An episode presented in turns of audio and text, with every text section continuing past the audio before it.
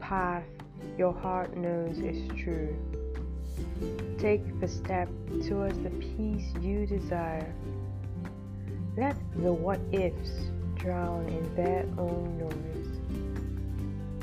The failure you fear, if it comes, might be the springboard that takes you higher on your next jump.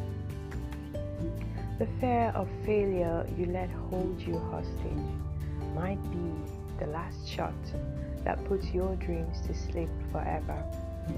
So, follow that path your heart knows is true.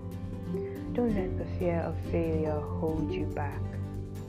You can achieve far more than you can imagine if only you agree to take that first step.